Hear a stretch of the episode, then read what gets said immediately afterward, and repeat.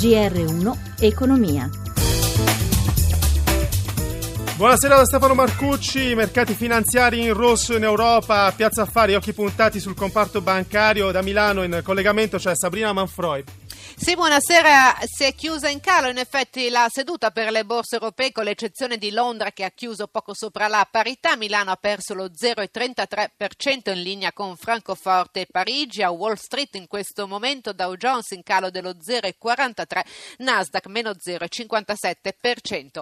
A tener banco oggi a Piazza Affari sono le trimestrali, trimestrali che hanno premiato Unicredit, salito del 3,67%. Il gruppo ha chiuso con un utile in crescita del 40% sull'anno a oltre 900 milioni di euro, mentre eh, proprio la stessa trimestrale ha penalizzato Generali che ha perso invece il 9% su base annua e il titolo chiude a meno 2,94%.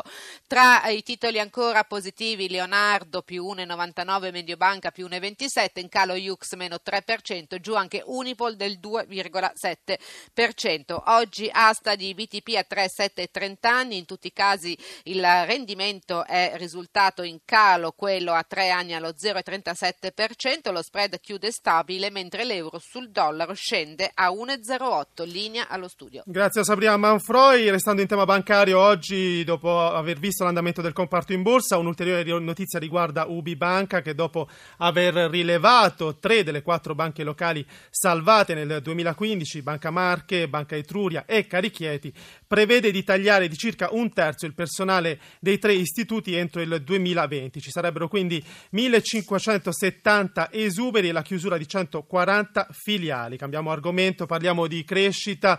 Oggi sono arrivate le stime della Commissione europea, secondo cui in Italia persiste una modesta eh, ripresa che si concretizzerà in un PIL in aumento dello 0,9% quest'anno, ma il bel paese è il fanalino di coda in Europa. Si riduce il deficit grazie alla manovrina e cala al 2 2,2%. In questo contesto si apre a Bari il G7 finanziario, il vertice dei ministri delle finanze e dei governatori delle banche centrali dei sette grandi. Sentiamo la nostra inviata Anna Trebbi.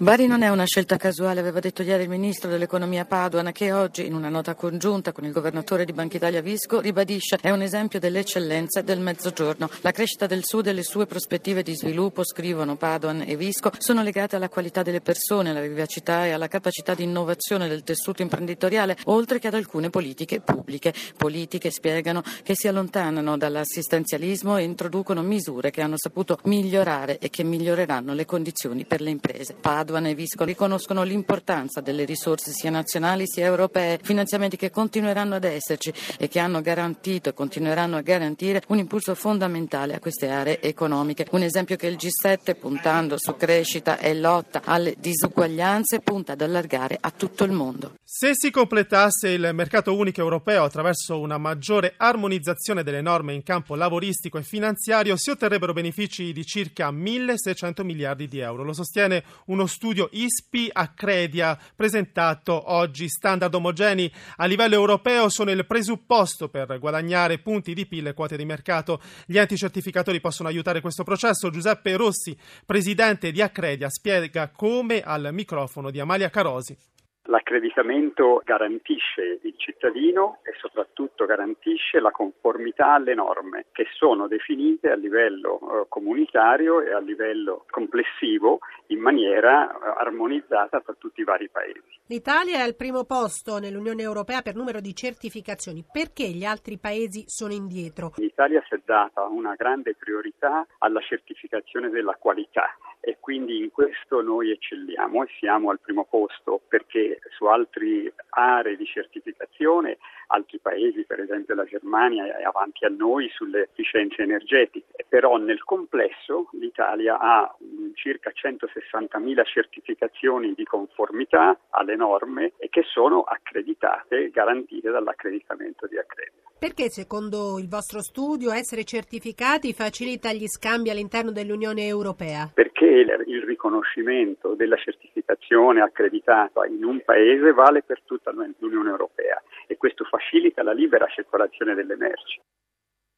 Web tax per torna l'ipotesi di tassare le multinazionali della rete basata questa tassa sull'istituto della comunicazione e della cooperazione rafforzata. La norma interessa i soggetti non residenti in Italia appartenenti a gruppi con fatturato consolidato superiore a 50 miliardi di euro che svolgano in Italia attività economiche suscettibili di configurare nel loro complesso una stabile organizzazione transitoria. Con un emendamento al decreto legge di correzione dei conti pubblici presentato presentato dal Presidente della Commissione Bilancio di Montecitorio, Francesco Boccia, eh, si avvicina alla soluzione che il governo sta cercando in attesa degli accordi internazionali. Noi ci fermiamo qui, grazie a Cristina Pini per la collaborazione, a Paolo Ranaldi in regia, da Stefano Marcucci, buon proseguimento su Radio 1.